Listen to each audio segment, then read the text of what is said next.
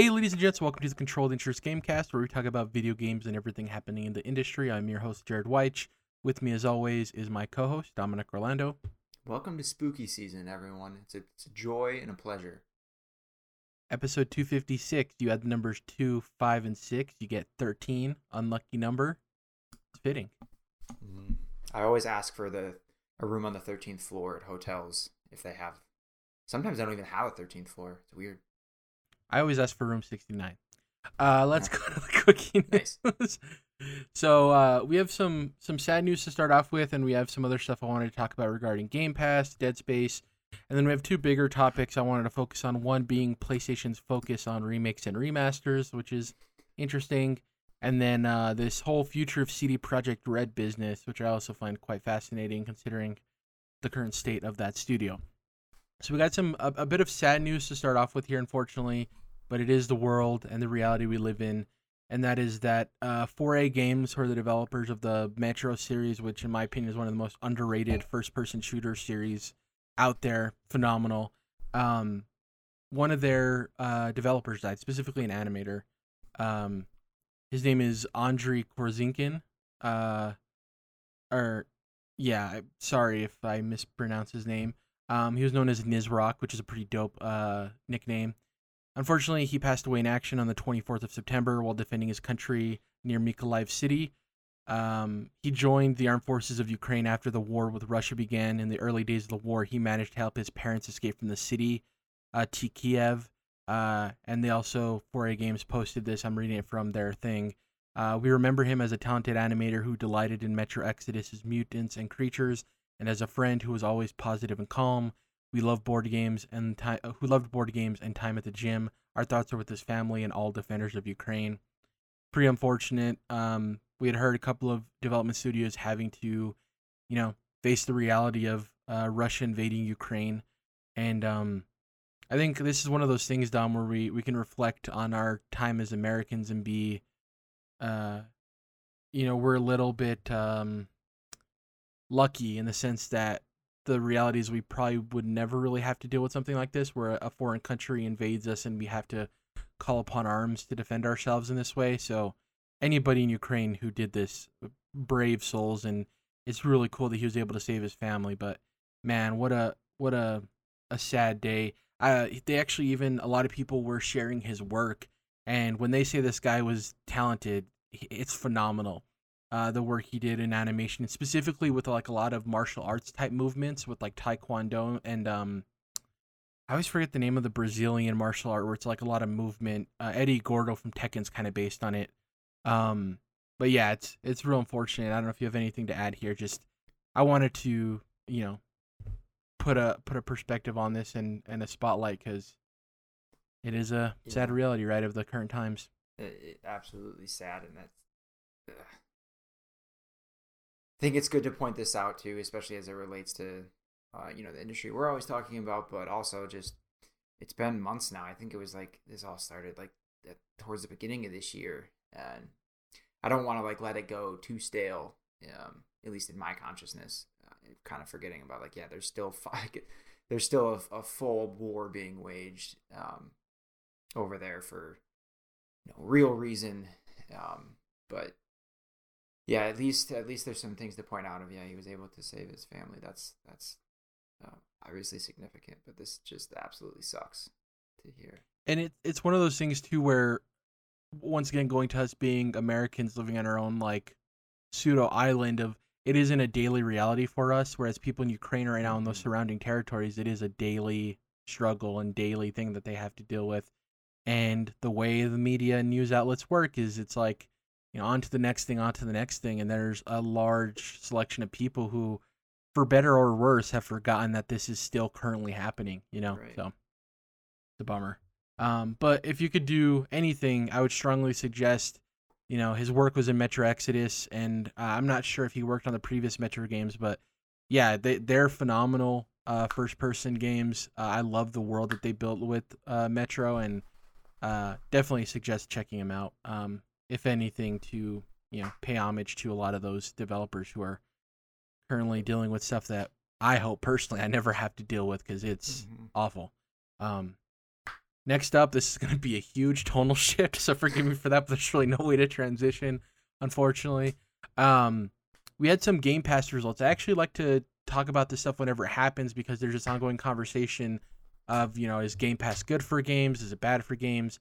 And I hope we honestly start to see some of this stuff for PlayStation's new uh, program as well, and developers talking about it, because the more insight we have into these things, the better. Um, so the publisher of Let's Build a Zoo, which is an indie game that recently released on um, Game Pass, and it's a game I played this week, so I, I want to talk about it later when, when we talk about what we've been playing, tweeted the following. It's been a week since Let's Build a Zoo launched on Switch, Game Pass, and PlayStation. Here are some stats. Made one million dollars in revenue, now at three million dollars total. Over two hundred fifty thousand players on Game Pass.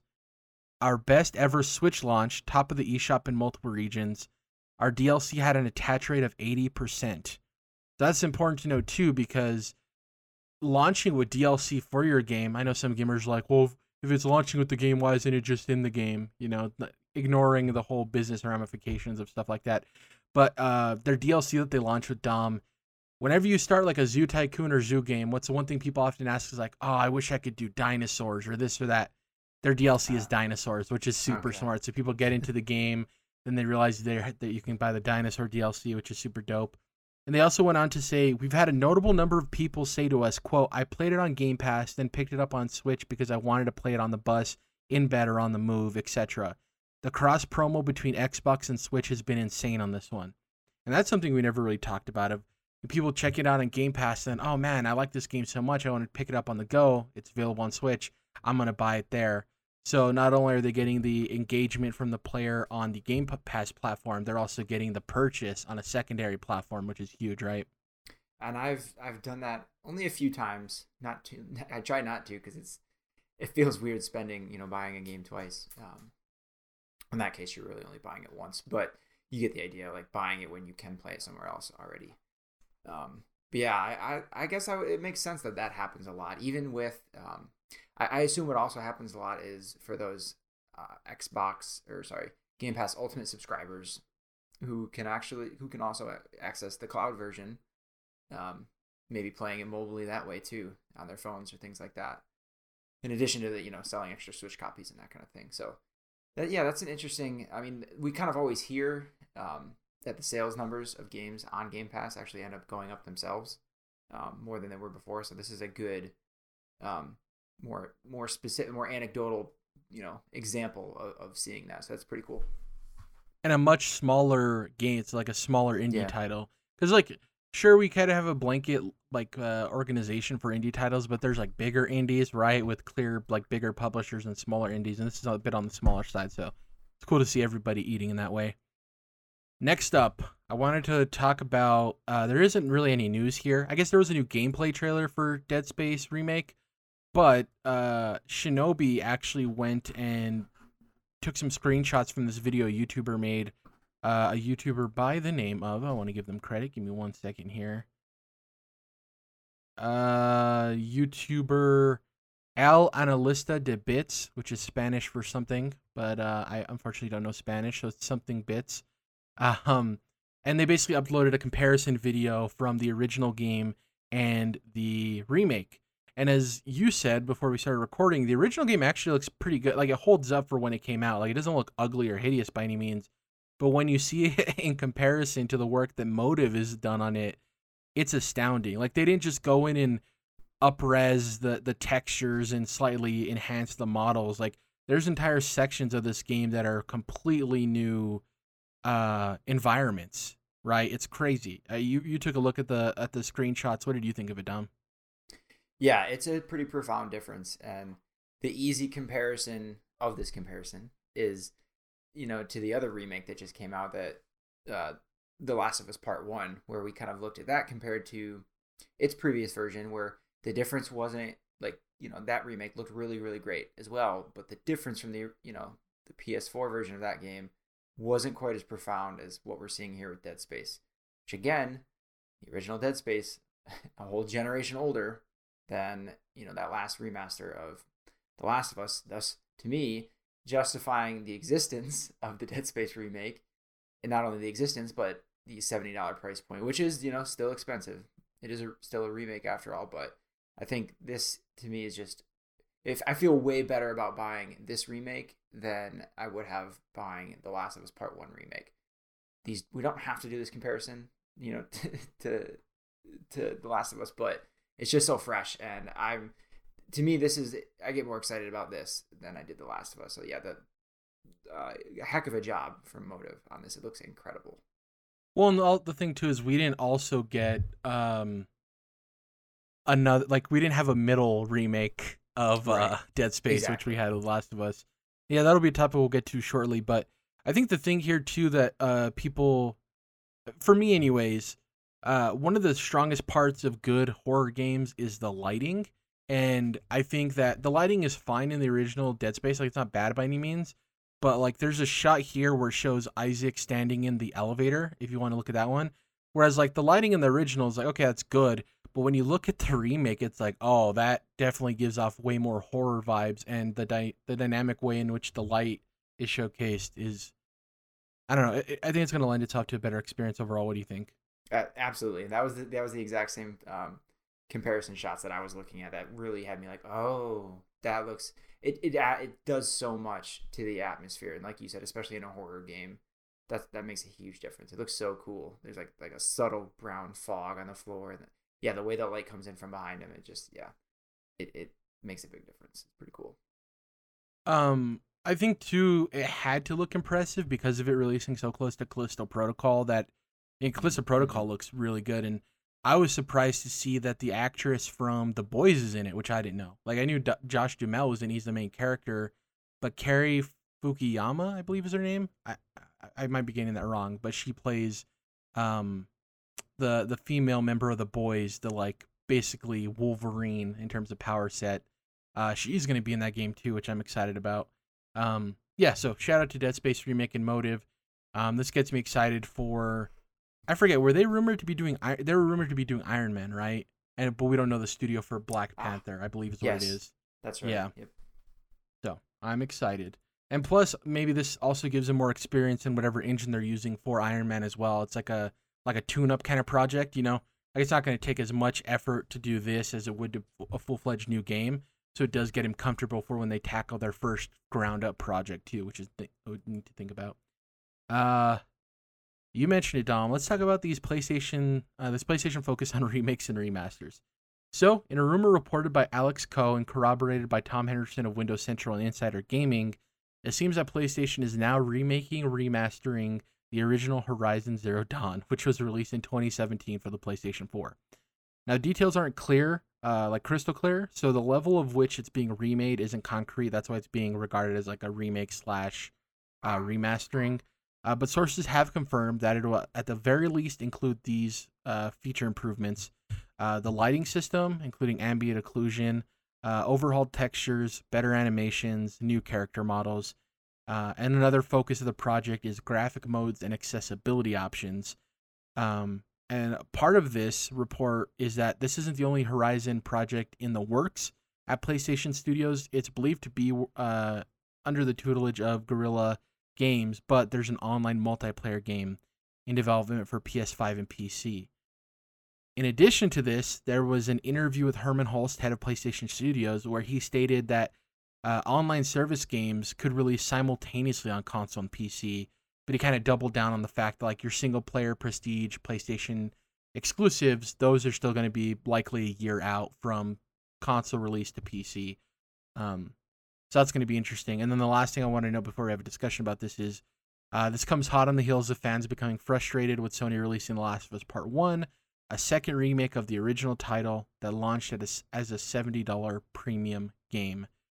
Uh, you already had a bit to say about this. How do you feel now, knowing that we're this might be a trend we see, and it, specifically too for Horizon Zero Dawn, as you played that game to completion, how do you feel about it getting a a re- remaster slash remake this soon? Uh, that's lame. I mean, unless it's you know a free update, which I believe they already did that, like not a full P S five version, obviously, but I believe they did some sort of minor update. Um. To this game when you're playing it on P S five, maybe it's just to increase the frame rate kind of thing. Um, but if the if this is going to be like they're they're putting the game out and it's going to be seventy dollars again, it's kind of and we're going to do the same thing where, yeah, it looks great. It looks a bit, you know, a good amount better than it did on P S four Pro and and such. Like, it, it feels like I, that time could be better spent on almost anything else, I guess. Um, again, unless this is a free update, which doesn't sound like it, especially when you talk about, like, okay, adding in accessibility uh, features. Like, that's obviously really cool. And they've done a great job of that in general through all their first-party stuff. But assuming this is, like, The Last of Us, going to be another, you know, a new seventy dollars title, I kind of, it's hard to get excited about that. Um, yeah, like, I mean, especially when, like, so many people are, you know, begging for a Bloodborne remaster, just staying on remasters and remakes, a Bloodborne remaster, or um, something from the Sly Cooper franchise, or Jak and Daxter. Like, ton of stuff. There's tons of stuff that, you know, Sony has in their their ca- catalog that they could even remake. That would at least be, I don't know, more significant, more worthwhile than this. If they're trying to, I don't know. It's not exciting to me, I guess, is the best thing I can say about it. It's like, I don't know, it's like focused double dipping in a way of like, okay, we're going to do this, but we're only going to do it for the games that have already sold. So we kind of have a built-in infrastructure there of knowing it's going to sell a decent amount because, you know, I, I think Sean Layden before he left kind of talked to this of like the way in which PlayStation was handling their business was unsustainable solely because of the fact that triple A games are becoming more and more expensive to make. Uh, and that's why you've seen Xbox pivot to Game Pass, and Nintendo has done their own thing too. And I do think, that in a way, Nintendo is kind of responsible for this, in that, to me, this feels like PlayStation is acting as if the P S four was the Wii U, when in reality, the P S four is what the second or third best-selling console of all time. Of like, oh, not enough people got to play Horizon Zero Dawn, so we got to make sure the people on P S five, by the way, the console that people are still having an issue getting a hold of, have a chance to play this again. Um, I don't know. It's very weird to me. It's like a mixture of all of these things that makes it annoying, of it being seventy dollars, of it being games that aren't that old, or games that already had a remake. Um, I mean, there was even the whole hullabaloo with Spider-Man where they changed the player model, uh, well, the character model for Peter Parker and stuff. I don't know. It's, it's weird, man. Like, whether directly or indirectly, all of this stuff continues to have Jim Ryan's fingerprints all over it, you know? It's starting... Um, It's starting to make a little bit more sense why why they did backwards compatibility the way they did this generation. Whereas coming from P S three to P S four, there was no backwards compatibility. So all those remasters and remakes were necessary just to be able to play some of those older games, right, on P S four. But now they were kind of, I think, like kind of pushed into doing backwards compatibility from four to five. Because uh, Xbox was obviously going to do it, and you just couldn't, you couldn't have that, you know, you couldn't have that parity there. But they decided, well, since we're doing that, we're still going to remake all these games kind of unnecessarily to try to make back some of that money that we made last gen by doing a bunch of remakes, even though the same version of those games is on the same platform. Also still looking really great. Horizon Zero Dawn, again, looks phenomenal. It plays phenomenal on P S fives. Like, really well. It gets, looks better than most P S five games, like, or, you know what I mean, many of them. So yeah, it, it's kind of like starting to take shape of like, well, this was this was their strategy, you know, is to do a lot of these remakes, even though they had backwards compatibility. They're going to really try to push uh, to justify their remakes, even though I don't think it's working. Um, it'll be interesting to see sales numbers for The Last of Us Part one remake, and then if if this eventually end up, ends up happening with Horizon Zero Dawn, like the same thing there. Um, cause yeah, it's, I don't know. It's weird. It, it, again, like it's, it's kind of, I, I'm just not excited about it. I'm probably not going to pay for that. Um, so it necessarily, it isn't, you know, it, it, at worst, it's just like, I, I guess I wish they would have spent that, those development resources elsewhere. So I don't know what we're missing out of that they would have done instead, you know. So it's uh, it's not like the worst offense they I got. I don't know. It's just stupid. Well, I think that is a point to make, though. Like, yeah, like you said, we're not going to be the people buying this, and that's why it's kind of annoying to us. Mm-hmm. But at the same point, there are games and projects we do want remade or remastered that would have us paying for it, and it is a resource game. Like, you do only have a limited amount of resources to spend on stuff. So when you see them taking a focus on this, it's like, well, if they're putting all of their eggs in this basket, what other basket is going to be empty now? Like, what are the ramifications of this in the long term? And not to be like doom or gloom, I'm not saying it's going to cause anything catastrophic, but do we come to a place in which we enter this realm where we don't see like new I P, but rather the churning of the I P we already know? Like, how many times are they going to try to sell us Last of Us games over and over again? Um, I don't know. It's it's weird. I, I personally, I'm not a huge fan of it. To me, too, this leaves me in a place, and this is like long reaching out from a time far away from now, but like when we get closer to the end of the P S five's life cycle, if there's a new exclusive coming out, and for me specifically, I'm like, well, do I buy it now or do I just wait until I get the new PlayStation and they come out with the new version? Uh, you know what I mean? And that's going to be a question too. So I don't know. It's, it's weird. It's more of a, it's not, like I said, it's not doom and gloom. It's more of just a bummer. It's like, right. All right. I, I guess, um, I don't know. It's, and even... that's the, the strange thing too, is when we were thinking about, um, all these acquisitions Xbox were making and now PlayStation, now I'm starting to think of like, oh, were some of these acquisitions they made of these smaller scale studios not to give them a budget to make bigger projects or more interesting projects, but did they bring in some of these studios to just be supportive of making these remasters or these other weird things? Um, because that is a, a focus they want to have. I don't know. And like, I know it's easy. It's easy enough to say like, well, you know, it's not for us, you know, because we played the originals plenty. And so like, this is for people who are just joining the platform, so they can have a better version of Horizon, right? But I I don't... I, if it's similar, if it's like not even better, more of a difference than The Last of Us remake was, then it's hard to recommend that even to someone who's new. Like looking at The Last of Us Part one, it's seventy dollars, or the P S four remaster is free if you are on like, I think almost any tier of PlayStation Plus, you can just have that game for free.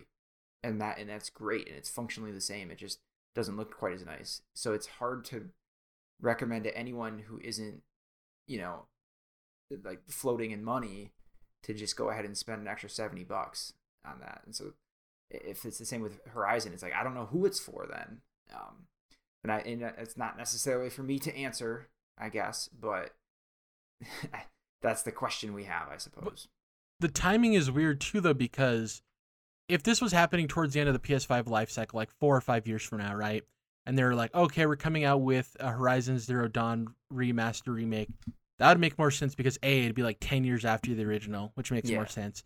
And B, a point I want to harp on again is that the PlayStation five doesn't have, like, it has a, a good install base, don't get me wrong. But in terms of it, it compared to like the P S four, obviously it's nowhere close. And to me, I'm like, if you want to take advantage of getting this to new gamers, maybe wait for the platform in which you're putting this on to have more people, because a lot of people still don't have the console yet. You know, I don't know. It's yeah, it's weird. And and again, adding accessibility features, like, well, that obviously opens it up to people who couldn't have played it at all before. For sure. Um, yeah. But like, why do they have to pay seventy dollars? You know, exactly. If the upgrade. Game's already backwards compatible on the platform, right?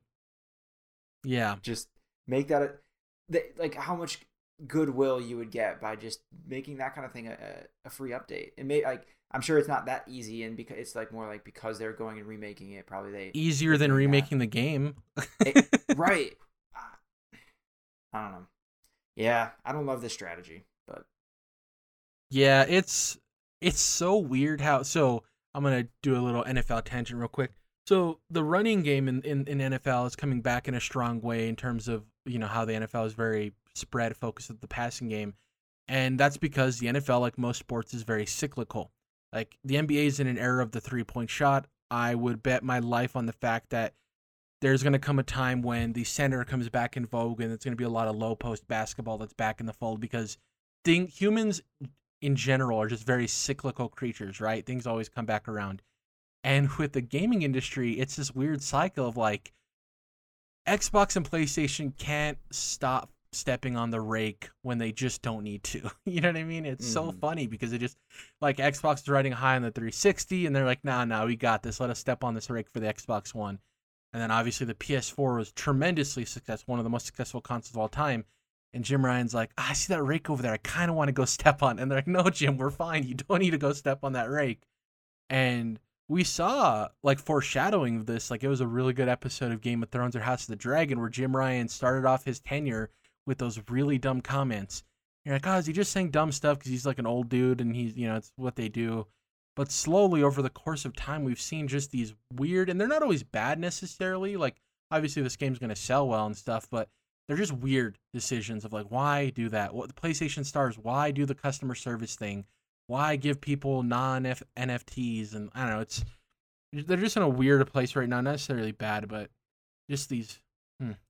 If we get the, the announcement of a God of War remake, I'm going to lose my goddamn mind. Not yeah. the original God of War either, which that is going to cause a whole other discussion. Like, if you're going to remake any of the God of War games, remake the, the original trilogy so people can check those out that, as opposed to the twenty eighteen version. That would be incredible, actually. Like, they took the very first game and, yeah, just remade that, kept it, keep it as fast-paced and action-based as it is, um, but remake that. That would be, come on, like, th- that feels like a no-brainer, actually. That's a great idea, Jared. They should do that. um, and it would it would do gangbuster numbers in sales, right? Coming off of um, twenty eighteen and, and presumably Ragnarok, you know. Maybe that comes out in a couple of years, in a year or two from now. Like, that would be killer. I don't know. And then you can even continue with that style. Um, maybe you start remaking two and three and some of those other spinoffs they did or whatever, or just make new games in that style or something. If that, I, I don't know. Or just I'm like sure put a small there. team to like do a slight remaster remake of the Jak and Daxter trilogy. I don't know. There's a lot of stuff that like I I, I would argue, and I have, I know nothing about this, but I would probably put a safe bet on the fact that remastering or remaking the original Dra- Jak and Daxter trilogy based on the, the scope of those games would probably be cheaper, if not just as expensive as this Horizon project. And mm-hmm. who knows if they would sell the same. It, it probably wouldn't be close, honestly. But sometimes with these businesses, you have to do things that are optics-based and not profit-based.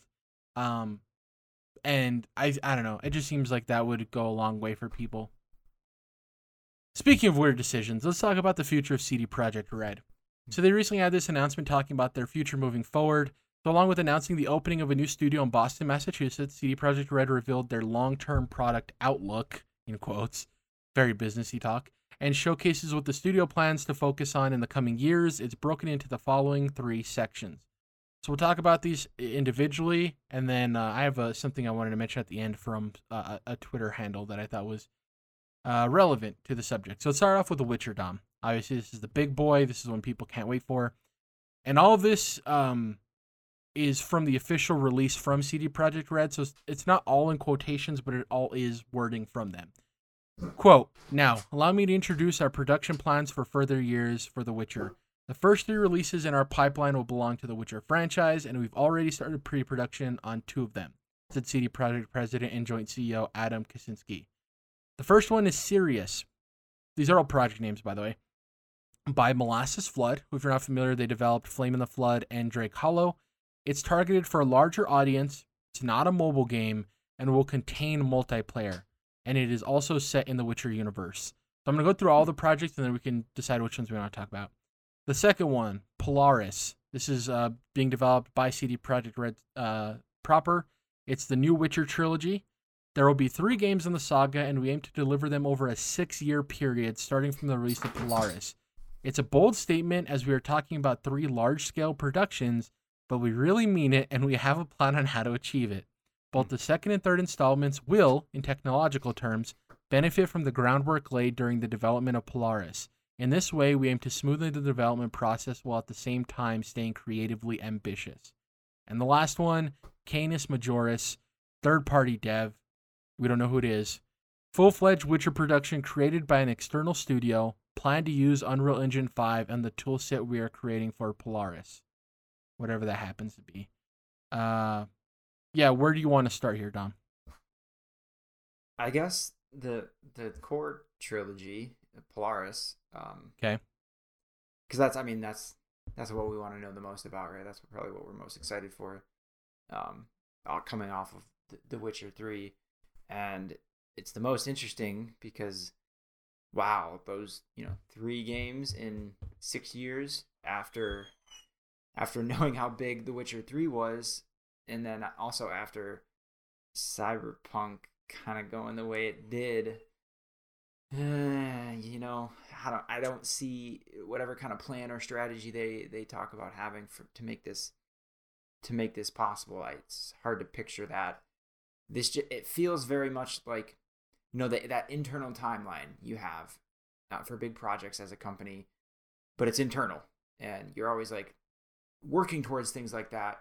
But like it, things naturally, like they always just get pushed back to whatever the, you know, the feasible limits can be when you're go- scoping out that far ahead, but you still have to have that vision, but it's never realistic. And that's why I say, again, internal is where that kind of thing should be kept. And I, I don't know. I don't, I don't know that I, we all need to hear about this, but I guess maybe it's, they're sure, trying to build right. back some confidence after, um, you know, some of the confidence that was lost from Cyberpunk is maybe what they're going for here. But I'm never crazy about these, these, reveals of these long timelines that far into the future, even when like they do it for movies too. I'm always like, I mean, great, but call me in twenty twenty-five when I can actually watch the Secret Wars or whatever, you know what I mean? Like, or twenty twenty-six, like that just feels like it's not even a real world yet. So like, I don't, it doesn't, but at least with Marvel, they've already shown that they deliver on that stuff. True. Yeah. But it's just, I don't I don't know. Sometimes I'm like, at least for, in, yeah, so especially for C D Projekt, where like we have these hesitations and this evidence of like, I don't know, guys, uh, we'll see. You claim to have like figured out all your crunch issues, and but then can also develop even faster somehow. And I just yeah, a lot of questions from that. Like the the thing to me is, I honestly think this is a topic of terminology, because to me, mm. if you take out the fact where they say there will be three games in the saga, and you just look at over a six-year period, we plan to release three large-scale pro, uh, productions. To me, that could mean, I see it as The Witcher series, whatever it's going to be called, and then two like Blood and Wine or big expansions okay. for that. Yeah. Right? And that totally makes sense and is possible, especially with them talking about how technological terms, the groundwork of the first game will help the two other games be developed. So I don't know mm-hmm. if it's language here where to them, those big expansions, because some people could argue they are like their own standalone games, right? Um, and maybe that's a thing. But they also labeled it as a Witcher trilogy. They also labeled it as a Witcher trilogy. So it's like, I don't know, the crunch subject and all. How often we're lucky if we get two major Western R P Gs from the same studio in a five-year span, and you're saying you're going to deliver three of them in six years? That's wild. And like you said, it's coming from a company who just had to deal with crunch issues, making false promises for a game that didn't live up, live up to the hype it made. I don't know. It's it's bold, and I, I don't know. I wonder if they're uh, you know, they're trying to do too much, and they.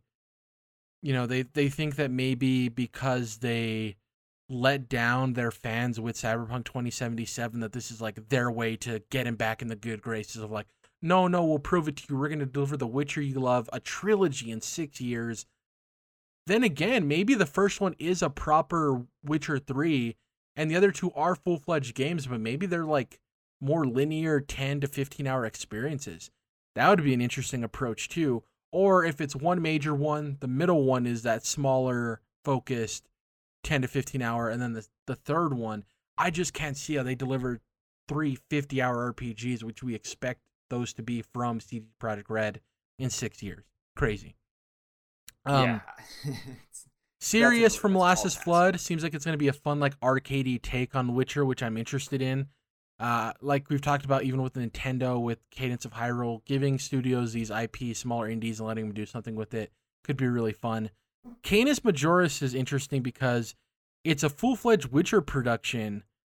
I wonder, my assumption, Dom, would be that I think this will be a triple A Witcher game, but it won't be a hardcore R P G. Because to mm. me, it's like, why would C D Projekt Red license this out to another studio to make a full-fledged Witcher game if it was a Western R P G? To me, it's like, let's make a different genre of game and hand it off to somebody else, you know? Yeah, and that's actually, it's kind of more interesting in, in that sense, because it could be a lot of different things. Um, maybe it's more in the style of a J R P G or something very different that, uh, you know, sans like a kart racer or something. You know, they could go in a lot of different directions. So that's not, that this I'm curious about too, and because it's yeah a different developer, so it's not getting stacked on top of all that other stuff we just talked about. Man, you know, we talked about last week Wild Heart, that new Monster Hunter like game from E A. It'd be interesting to have a four-player multiplayer Monster Hunter game, but in the Witcher universe. I think that could be something really interesting yeah. too. Um, and that, it's, that it kind of goes into something we'll talk about later that was also in this, uh, I don't know what you'd call this, like presentation, I guess, that they gave. Uh, so next up, let's talk about Cyberpunk twenty seventy-seven. First up, we have Phantom Liberty, which is the upcoming expansion for the game, developed by C D Projekt Red. Might be the only expansion for the game, the way things have turned out. Uh, and then the other one, the more interesting thing, is Orion. This is also by C D Projekt Red. The next Cyberpunk game that will fully unleash the potential that this universe offers. Our ambitious plans will require a lot of work, dedication, and further growth of the team. So I guess that isn't the thing for Witcher, but all right. Um, quote, speaking of which, I have important news to share. We are creating a new studio based in North America next to the Molasses Flood. We are setting up a team in Boston that, together with our existing Vancouver-based team, which me personally, I always forget that C D Projekt Red has a team in Vancouver. Yeah. I was thinking of just in, in Europe. Um, we'll establish C D Projekt Red North America. This studio will be in charge of leading the development of Orion. This move will enable us to fully draw upon the North American talent pool. This has me excited because the proper C D Projekt Red isn't going to be doing double time on trying to deliver this three game, six year thing while also doing the next Cyberpunk. Um, and I think that'll be to the benefit of both projects. And I do think that, I think it'll hopefully eliminate crunch to some extent, at least for this project, that they're going to have two studios, the Boston one and the one in Vancouver. Um, this to me though seems like a ways out, right? Especially with the Witcher focus and how they're talking about, our ambitious plans will require a lot of work, dedication, and further growth of the team. Yeah. Like, I think this will be after possible. Realistically, I don't think they're going to get those three Witcher games out in six years, but I could see it's two Witcher games and then Cyberpunk. Do you think that'd probably be the likeliest scenario? Or maybe even one Witcher game and, and then Cyberpunk. Who that's, knows? That's what I was going to say, is maybe that first Witcher game and, and then that cyber, the Cyberpunk game. Because it, yeah. That's not that much time when you, I don't know, even I was thinking about God of War Ragnarok is coming out uh, four years after, I think there's some division there too with when they came out each year, but roughly around four years between um, twenty eighteen, and that's that's aggressive. Um, that feels like impressive that they were able to do that that quickly. But it was and, still a P S four game, right? It's not going to have the leap that you true. would not yeah. maybe expect is too strong of a word, but like it is not a full-fledged P S five title. Yeah. And so I I guess the, the comparison there being that it feels like to me it'll take you even much longer to pump out giant Western R P Gs, you know, even than, than the God of War games, which are at least a little more tightly scoped. So, yeah, I'm all, like anything in this conversation, I'm going to like double the time timelines basically for when stuff will get done. The thing we have to remember, too, is they're going to be using Unreal five for these projects now, too. They're not using their internal engine, remember? That was the thing that they're moving over. So maybe that'll help with development as well. I mean, uh, like in the long term, I could see that. But I feel like there's still like some change management that will, you know, in the immediate future, actually slow them down a little bit from going to a new thing. But then, you know, once they get accustomed to it, probably long term, that starts to like give its benefits. And maybe that's what they're counting on, but It's, it all just seems so aggressive. So aggressive. Lastly, a new I P. This is Hadar, mm-hmm. C D Projekt Red, proper. We have begun creative exploration on a third entirely distinct I P, codenamed Hadar. We had started thinking about it a few years ago. Early stage conceptual works commenced in twenty twenty-one. and for the first time in our history, the I P is being incubated entirely within C D Projekt Red. It's important to remember that both Witcher and uh, Cyberpunk are licensed. Um, they got the Witcher in like perpetuity. The Cyberpunk one, I don't know if it's a timed or number of releases thing. So yeah, this seems to be their first original I P. Uh, the studio will be in charge of leading the development of Orion, or sorry, I, I was reading the previous one. Where did I leave off? It is important to understand that we are not making a game just yet. We are working on the foundation of this new setting. So it's like, yeah, we're not going to see that forever. Mm-hmm. We're not yeah. going to see that till we're in our forties, Tom. Yeah. Um, they ended with stating that they'll be introducing multiplayer to most of their new games to, quote, enrich the single-player experience, which is such a funny twist that these corporate kind of guys make of like, oh, no, no, no. In order to enrich your time with your single-player experience, we're going to add multiplayer. What? Of course. Of course. uh, you know, to enrich your um, preference of eating uh, hamburgers without cheese, we're going to put cheese on all your hamburgers. You know what I mean? Yeah, it's... I, I, I can see, like, what they maybe were going for, but wow, they just didn't say it correctly. Like... Not to enrich the single player experience. Okay, like the, it doesn't make any sense to enrich. Maybe enrich the overall experience would have been the, what they wanted to say. Yeah, it's very weird. And I made sure to read it specifically, and that's what it said. So I, I even like, I was like, what the hell? Now, the last thing I want to mention, Rebecca Valentine of I G N, by the way, required reading. She did this awesome piece on this game that was supposed to come out but didn't. It was a Plants versus. Zombies game. It ended up getting canceled for the Star Wars project, when that got, got canceled. Really good work by her. She's an awesome journalist over at I G N. She tweeted in response to all of this, three massive R P Gs in six years sure demonstrates some commitment to not crunching, huh? Right. Which is kind of perfect. Of like, man, we just went over this, guys. we just went over this. No crunch. Crunch That's bad. What I'm good. How? How are you going to do it? It's like, you don't need to be overly ambitious. Nobody who loves C D Projekt Red or wants them to succeed is demanding that they make three games in six years, right? It's like, no one wants that. It's like, make a great game and we'll be there because we believe in you, C D Projekt Red. You don't need to overcommit and overpromise and then ultimately underdeliver. It just, I, I worry, like, it feels like, they, yeah, they're overcompensating for, you know, the, the problems that they had with Cyberpunk twenty seventy-seven. Where, like, now, instead of, I mean, who knows what they're what like? I'm sure they think they like they have a plan, and we'll see how it goes. But I just worry that they're overcompensating and like trying to triple down. And sometimes you just need to walk away and stop gambling instead of getting yourself deeper and deeper. Um, but I don't know. We'll see. I hope everything works out really well for them, and I certainly hope that these games are all absolutely phenomenal. And probably be interested in at least all those Witcher games, and you know, yeah, I don't know. We'll see what happens. I'm still waiting for the Witcher three next gen update so I can play that yeah. damn game. That's right. That thing isn't even here yet. It's supposed yeah. to still come in twenty twenty-two, but why wasn't that in the presentation? Tell me what's going on with that. I want to know what's it, up with that. Exactly. Uh, let's get to what we've been playing. First up, uh, slight update on Fuga, M- Melodies of Still. Still enjoying it, introducing new characters. Uh, recently met this, like, the, uh, how would I describe the character trope? It's like the the mechanic who is, like, too busy for everybody's nonsense. You know what mm. I mean? Like, he's too busy yeah. trying to make everything go smoothly, and he doesn't want to hear about the the casual interruptions to what's Man. actually going on. That's, like... I can't remember which Dark Souls games game, but one of the Smiths, you know, constantly hammering away, you know, at his loop, animation loop. And then, like, he'll have that same attitude, like, bug off then if you don't want anything. I'm busy. And it's like, dude, I'm the only human being with a mind within a thousand miles. Who else yeah. does Smith work for?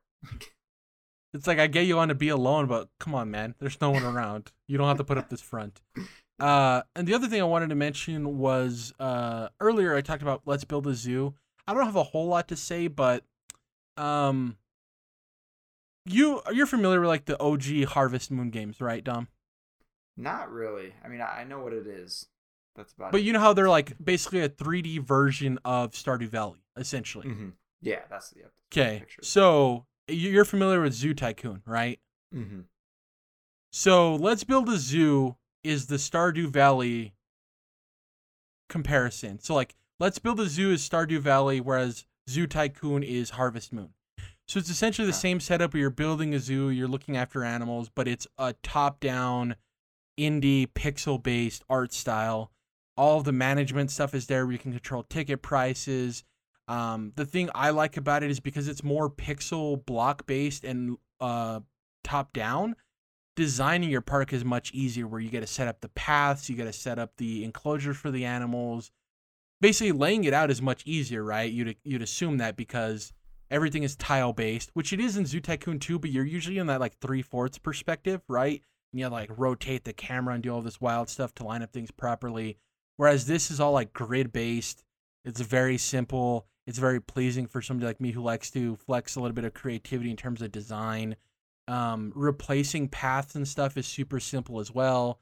Um, you earn money. The cool twist with this is that the way it worked in Zoo Tycoon, if memory serves me correct, is that once you reached enough research points uh, or a, a you know experience level, you'd unlock the ability to get new animals and more exotic animals. So you usually start off with like a, a petting zoo type animals, right? And then you slowly progress into your grizzly bears, polar bears, lions, tigers, all that stuff. With this one, the way it works, Dom, is there's zoos around the world, and they are looking for animals to add to their zoos, and they'll do a trade. So if you have like a couple of rabbits and you breed uh like a hybrid, you could trade that for two snakes, a male and a female snake, and get those to your zoo, which is really cool. So invent- it incentivizes you to breed your animals, to possibly get hybrids, to trade to other zoos to get different species of animals.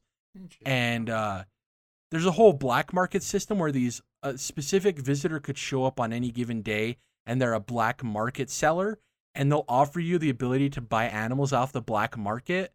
Uh, but it, there's a morality system in the game. Oh. So if you do that, you'll ruin your morality, but you can also like uh, snitch and turn them into the cops, which boosts your morality. And I haven't experienced it yet, but you can actually end up with some like crazy cross hybrid animals that are totally like illegal and shouldn't exist based on like the black market and stuff like that. Um, And there's, like, you can set up a nursery where you can specifically breed certain animals. Like, you can have your hybrid rabbit breed with a different type of hybrid rabbit to create, like, a third hybrid. It, it's cool. It's fun. I'm just, like, it's one of those games I put in when I have, like, ten to fifteen minutes to, to spend and not something I'm, like, fully committed to. But it is a nice little management to hop into. And I've always been a sucker for, like, zoo games. Because I love animals and I love, like, management systems in a way. Um, so... It's a blast, but my primary focus has been Fugue. I want to finish that because Scorn comes out on Game Pass on the fourteenth, which I want to play, which is the H R. Geiger horror game. Uh, then uh, A Plague Tale Requiem comes out on Game Pass on the eighteenth, yep, and then Persona up. five comes out on Game Pass on the twenty-fourth. Um, and mixed into all of that is Gotham Knights, which I'm solely waiting to see what the reception is on that because we had some previews. Not looking necessarily great or something that I want to buy at launch, but honestly, because it lets you play as Nightwing uh, and Batgirl, it'll probably, no matter what, be a game I pick up on sale down the road, but I'm still waiting to see how it turns out before I decide to commit to it at launch. So that's basically it for me. Nothing else of note. Trying to catch up on all of these shows and yeah, I'm so embarrassed with myself because I've yet to start Rings of Power, which Lord, if you were to ask Jared, what are your like three favorite fandoms? It'd be Marvel, Lord of the Rings, and then probably like, I don't know, Pokemon would be the third one. Uh, so it's embarrassing that I haven't started Rings of Power yet, but I haven't started Andor yet either. There's like so much stuff to watch, and I don't understand how people make the time to watch everything. And it's one of those things, Dom, where I'm at the point now where I'm like stressing myself out where like, I want to I want to start it and catch up now, but I'm so many episodes. It's one of those things. Mm-hmm. And then I also can't, I can't say that I'm like scot-free and innocent in this because I usually spend a majority of my Saturdays and Sundays watching football, which is like, I can't complain that I don't have time to watch stuff, but I'm also watching football. But it's like, it's it's frustrating that everything comes out in the fall, but then that's also when football starts. It's yeah, a, it's a pain. I feel that. But that's, that's, that's my week in a nutshell. Yeah, that's that's why sometimes I actually am not always that upset when the Detroit Lions don't have a great team, because then I stop watching them at some point in the year, freeing up time. I wish more. I had your strength. And, yeah. Um, yeah, so I actually have nothing really new. I've just played a bit more uh, Knights of the Old Republic, and it's really starting to pick up. I'm finally like getting into it um, in a bigger way, because um, I was, not only is it a weird, you know, much older game, so there was that that hurdle, but I was also like in between games, and again, mostly stuck watching show, trying to, you know, watch all these shows and that kind of thing. You know, it's just been hard to get into a game again.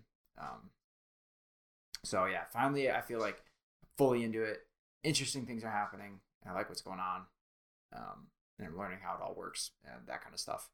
So having a good time with that, especially because it's on Switch, and that makes it really nice. Um, obviously portable and easy to pick up and that kind of thing. But I'm, I think I'm now an episode behind on, oh yeah, as of today, I'm behind on Rings of Power. But um, it's been pretty good so far. I think I've definitely preferred House of the Dragon. Not that they're necessarily comparable, but that's just been the one that's hooked me more.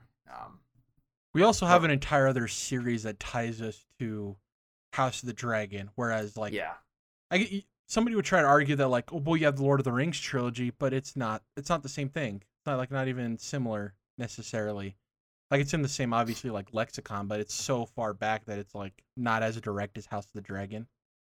And and the lore for Rings of Power is harder um, for me to connect with, because I don't know it as well. Like, I've seen, I've watched through those movies, like, one and a half times, you know, and that's it. And I've not read the books. So, like, it's hard. Like, I think there's a lot of things that happen that I'm, like, people know of what what it means, and I don't necessarily... Um, well, yeah, and it's focused yeah. much more on, like, the lore and the language and the world building, whereas House of the Dragon right. is much more character-driven. Yeah. So it's easier to connect with there, too, yeah. But, yeah, um, and then Andor is, like, um, it's too many... I, I need to be... Like, I, I'm debating just waiting until all the episodes are out, because, like, it, it, there's too many, and they're not long enough for weekly release, in my opinion. I just... They need to... you know, put two out each week or something. Um, otherwise, I, I don't know. It, it's an interesting choice they make, because it started out better when they put out the first three episodes all at once. That was fantastic. That felt like one movie ultimately, because they were. That's fun. That's so connected. Funny because for me, I wish they only released one episode, because I, that's what got me so anxiety ridden is I would have watched the first episode of Andor if it launched with one episode, but it launched with three. So I'm like, damn, that's a lot to commit to on day one, you know? It's like this. The past this past week's episode had that thing of, um, yeah, there was a good cliffhanger and like some stuff's about to go down, but there wasn't enough that happened in that episode that ended on a cliffhanger. So you feel like a bit uns- like cliffhangers are great, but like you have to have had given you know more events before that too, in my opinion. And it is it's too short to really have done that. Um, but it's still good. I just I, I don't know. It's all a matter of you know, talking about. Distribution, I guess, isn't the only thing. Um, but I will say that Mario Brothers movie is, um, that trailer that came out is probably as good as it could possibly be. I love um, that trailer. Yeah. I was like, wow, this, this looks great. Uh, a kid's movie nonetheless, you know, but, but I was like, wow, this is like as good as I could have ever imagined it being for that first trailer. And I'm kind of excited. I- I'm going to go see that in the theater. Dude, the- The penguin, the penguin bit is so my type of comedy where he's like, do you yield? It's yeah. the funniest goddamn thing. Like, um, I love that they have deep cuts too. Like they have uh, Kamek or Kamek, however you want to pronounce his mm-hmm. name, the wizard guy, which I didn't even know he was going to have like a, a big part. I loved that they used Bowser's scale. They made him intimidating. Mm-hmm. They're using the, the Super Mario sixty-four stars. Um, all of it is awesome. I like, I think people are harping too much on Chris Pratt using his normal voice. Like, sure, it's whatever. He's not. He kind of puts on a voice in one of the sections where they're hopping on the mushrooms, but like right. his when just he first lands, he's like just twang. His voice. Yeah. And people are like, "Oh, I wish it was closer." No, you do not wish it was closer to the original voice. No. Listening to Charles Martinet's high-pitched Mario voice for two hours would be draining. It would be awful. No one wants that. Sure, would I like Chris Pratt to put on more of like an original voice for the character? I don't even care if it's Italian. Sure. But I'd much rather have just Chris Pratt doing his voice than the original Mario voice. No one wants that. Yeah. Also, shout out I to really the like tease of, like, Luigi Haunted Mansion. That was cool. Yeah. Yeah, I picture that being like, um, like all the characters are kind of gonna be doing their own thing, and then you know eventually come together in whatever ways. And yeah, maybe like Luigi was just out getting spooked, and uh, eventually he meets up with Mario. But yeah, that was pretty funny. And then Toad, uh, I thought that worked really well. That was hard for me to picture, but now I can see it. And yeah, I think I, I don't know, I wasn't. To me, like the Chris Pratt voice actually makes the most sense. Um, I agree with you. Um, but it was also animation like, style looked incredible. Like it was beautiful. Yeah, it was I was cool. impressed by how good it looked. Because part of my worry was it's just going to look like, not that the minions and, and all that looks bad, but I thought it was going to look too similar. No, this mm-hmm. definitely has its own identity. Like you can tell it's animated by Illumination, but it totally has its own vibe, which I think is cool. Yeah.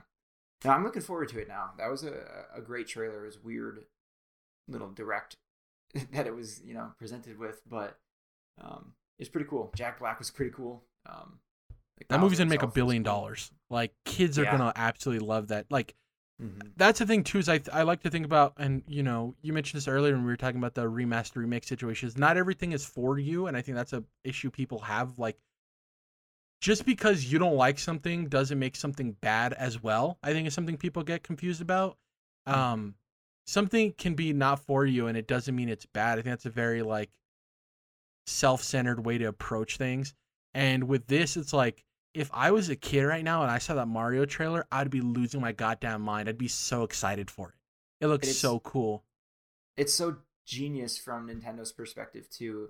You know, if it continue, if it, I assume it's going to be good, at least based on this trailer. It's, it can't, it'll at least oh, be for good. Sure. I think it's going to be at the very least good. Yeah. Yeah.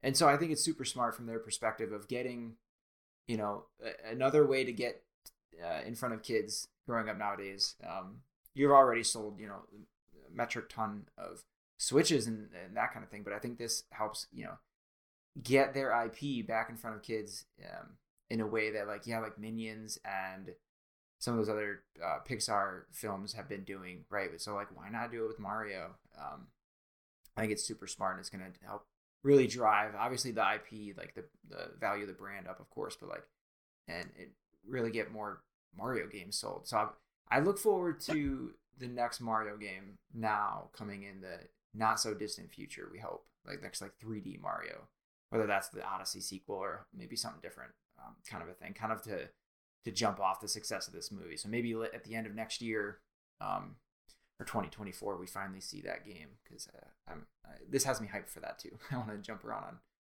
Goombas and stuff like that.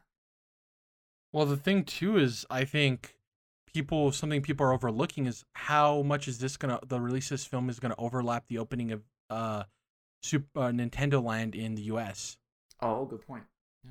Yeah, because if they can line up those two things too, like it's interesting. I know some people want like the M C U treatment of like, oh, we should get this movie and this leads into like a Legend of Zelda movie and all this and it ultimately leads to Super Smash Brothers or whatever, which is like whatever. I think that'd be fun for kids, but I don't to me the thing I hope is that this opens the door for there to be like um columns for each of these franchises. Like I hope this spawns like, okay, we're gonna have like the Super Mario Brothers universe movie.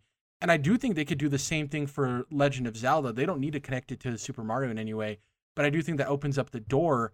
And for me, with Nintendo's property specifically, I kind of want them all to be much more animated. Like, I don't need a live-action Legend of Zelda. Obviously, I'm not the same fan you are, so you could speak differently if that's the case. But, like, even, like, a Metroid game with Samus, like, Nintendo's properties to me speak much more to the animated realm, and I think they'd be much better in that space. And that's what I hope this goes to. Not necessarily like a, a interconnected multiverse, but I do hope that it's like, hey, Super Mario was a hit. Let's do a Legend of Zelda movie fully animated. And maybe it's not even Illumination. Maybe it's somebody else. But I do hope this spawns that and Nintendo starts using their properties outside of games and making dope animated stuff with their things. Yeah, I hadn't considered that, uh, connecting everything like that. Um, kind of. I, it would maybe just like fun, like a fun one-off, smaller type thing of a, a Smash Bros. Or a Mario Kart movie where like it's not, it's, it's kind of more. Um, My guess though is that it. we get a Donkey Kong Country movie after this, specifically because Donkey Kong is in this movie. Mm-hmm. And I do think a Donkey Kong Country movie could also work for kids because you have the family dynamic of all the weird Kongs. You know what I mean? Oh, yeah. I think that could work really well, too. Um, I wonder, though, if this movie ends with uh, Mario going to New Donk City and the way we get Donkey Kong introduced is he's doing the whole King Kong bit on the top of the tallest tower kind of thing mm. by Rosalina. You know, like yeah. she's up there singing, doing her thing, and we see Donkey Kong and Seth the Rogen's like, oh, oh, Mario, whatever you say. I don't know. um, I am intrigued to see Charlie Day as Luigi, though, because we got a, a yeah. small snippet of his voice. Just and yell. The part I didn't think about is Luigi is often played as the scaredy cat, and I think that's something Charlie Day could absolutely nail. Of like the guy who's like, um, uh, what's the word I'm looking for? Um. Dang it, my mind's escaped me. When you're afraid of everything and you don't trust everything, like suspicious, what's the word I'm looking for? Paranoid. Like a very paranoid character. We've seen that from Charlie in, in Always Sunny, so I think that's something he could do. And to your point of earlier, you mentioned all the characters are going to be doing their own thing. I hope Luigi's the B-plot of him maybe in... Because uh, it looks like Bowser's going kingdom to kingdom, right, to get the stars. And it'd be cool if Luigi is trying to hunt down the star in like the haunted kingdom. Oh, so that's sure. his mission. I think that'd be really cool. Maybe that's yeah. what it is, is they, they team up and they're like, okay, we all need to go get these stars, and they all travel to these different kingdoms. It'd be sick. I'm excited though. Didn't think I, we would be, Dom. We talked a lot of shit about it yeah. last week. Maybe not shit, but we're like, eh, is it going to be good? But I'm glad to be happy. Yeah. Um, anyways, that's been it for episode two fifty-six of the Controlled Interest Gamecast. Thank you guys for listening. If you can, please follow us on Twitter, collectively at C T R L I N T, that's Controlled Interest abbreviated. Individually, I'm at Jared Weich, that's J E R R A D W I C H E. Dom is at Obi Dom Kenobi, but the O in Obi is the number zero, not the letter O. Also, you can follow us on all the podcast services, Apple Podcasts, uh, Spotify, all that stuff. And, uh, oh, YouTube. Go to YouTube, search Controlled Interest. Controlled Interests. We'll pop right up. I got mud mouth there. We'll pop right up, subscribe, hit the like notification. If you never miss a video, uh, bell notification, hit the like button, so it helps with the algorithm. Comment and let us know how what you thought of the Super Mario Brothers movie. Are you excited for it? Uh, do you have kids that you're excited to take to? I think that's another aspect of it is it. We're in this place, too, where people who grew up with Mario are having kids, so it's like they can connect with that, too, which is always dope with nostalgia and stuff. Um, but, yeah, that's pretty much it for this week's episode. We'll catch you guys next week. Uh, see you then. Bye.